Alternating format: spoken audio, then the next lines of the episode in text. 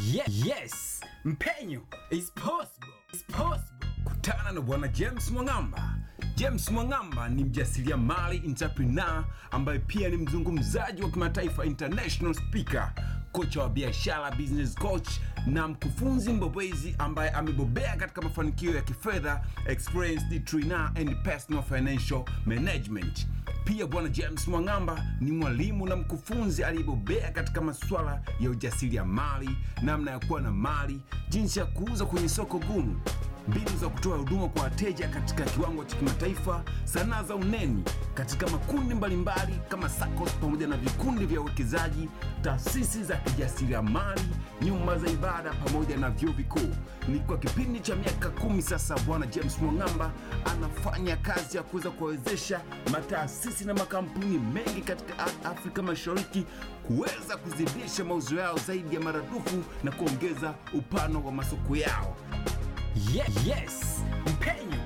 is possible. Habari za wakati kama huu, rafiki msikilizaji wa Arusha One FM.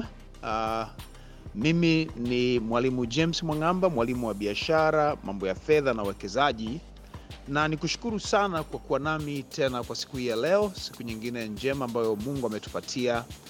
Na kama ulikuwepo na mimi wiki iliyopita, tulikuwa tunazungumzia uh, kipengele cha tatu muhimu ambacho kimo kwenye kitabu changu cha kinachoitwa Mpenyo, eh, jinsi ya kufanikiwa uh, kifedha wakati wa hali ngumu au nzuri kiuchumi.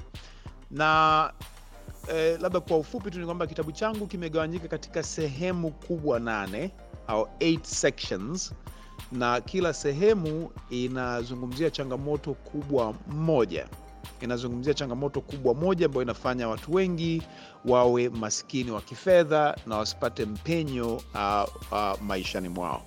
Kwa hivyo kwa wiki kadhaa zilizopita tulianza kuzungumzia, kwanza kabisa tulianza na kitu cha kwanza ambacho mimi naamini ndio tatizo kubwa sana, na kitu hicho ni kukosa ubora katika vitu tunavyovifanya kukosa ubora katika biashara, ubora katika kazi zetu, uh, kuto kutengeneza vitu uh, bidhaa au huduma ambayo ina ubora wa viwango vya kimataifa. Uh, and then tukaongelea, nikazungumzia mambo mengi hapo, nikatoa baadhi ya, ya, ya ideas au mawazo ambayo yanaweza akamsaidia mtu yoyote yule akaanza kuwa mtu wa tofauti na bila shaka ukipata kitabu changu utaweza kusoma kwa kina zaidi ukajielimisha na ukawa ni mtu wa tofauti kabisa halafu tukaongelea changamoto ya pili ambayo ilikuwa ni kuhusu uh, tabia ya kuigana eh, hususan kwa wajasiriamali right? ukimwona mwenzako ameanzisha uh, biashara ya nguo basi nawe unafungua duka la nguo mwenzako akianzisha e, glossary na wewe unaanzisha glossary bucha na wewe bucha kwa hivyo unakuta e, sehemu yoyote ile mtu fulani akianzisha biashara baada ya muda mfupi kunakuwa na mlolongo mrefu wa watu wengine wanaojaribu kufanya kitu cha namna ile ile.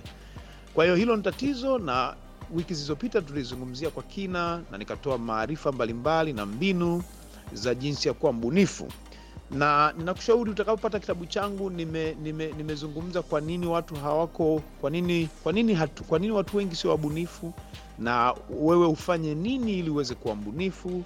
Nimekuorodhesha ubunifu wa viwango vya kimataifa. Eh, in fact kwenye kitabu changu nime, kuna orodha ya makampuni hamsini ambayo yana ubunifu kuliko makampuni yote hapa duniani. Kwa hiyo kama wewe una ndoto za kuja kuanzisha kampuni kubwa sana ni vizuri uanze kufuatilia makampuni makubwa eh, ujue yanafanya nini maana ni makampuni kutoka kila sehemu duniani. Ile itakuhamasisha wewe ili hapo hapo ulipo uanze katika hiyo hiyo hatua ulionayo, katika hiyo hiyo ngazi ulionayo, uanze kuwa mbunifu. Kwa hiyo kitabu changu kimejaa mbinu nyingi na nimeshirikishana na wataalamu wa kimataifa wa ubunifu katika kuandika hiyo hiyo hiyo sehemu au hicho kipengele section ya pili, kwa sababu kila section pia ina sura kadhaa, tatu nne tano, tatu nne tano. Kwa hiyo unapata nafasi ya kujifunza kwa kina. Halafu eh, tuka sasa wiki iliyopita tukaanza kuzungumzia uh, I mean, baada ya hapo tukazungumzia kipengele cha tatu ambacho kilikuwa ni kuhusu kuwa na net, network au mtandao wa watu, kujenga mtandao wa watu muhimu e, maishani mwako ili uweze kufanikiwa.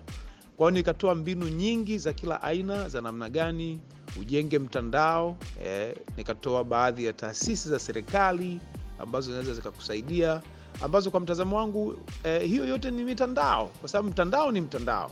As long as e, unaweza ukakusaidia, basi huo ni mtandao mzuri.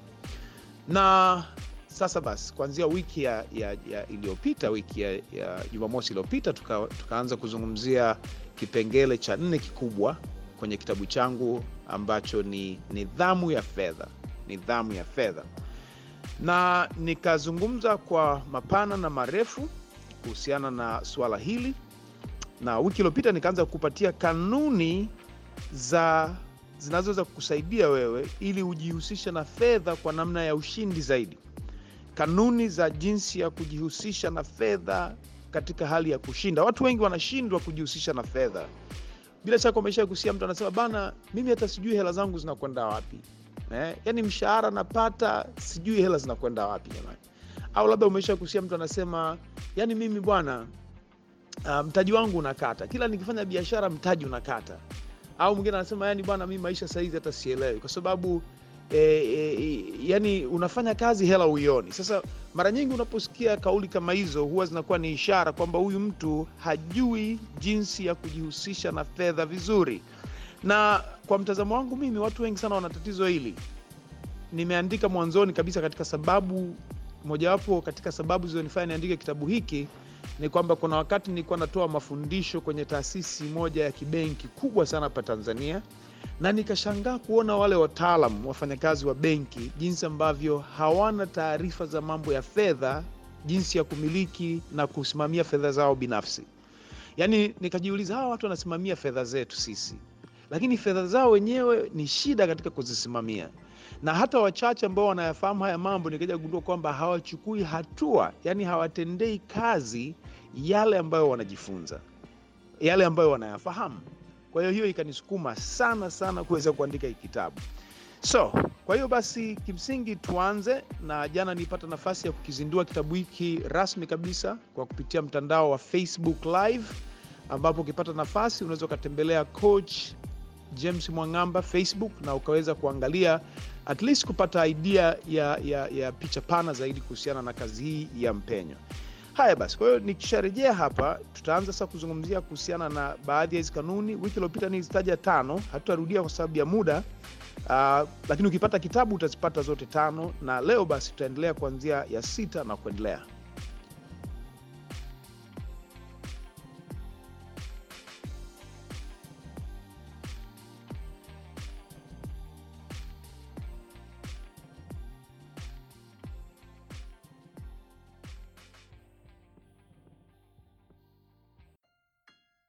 Ye- yes, mpenyo is possible. It's possible.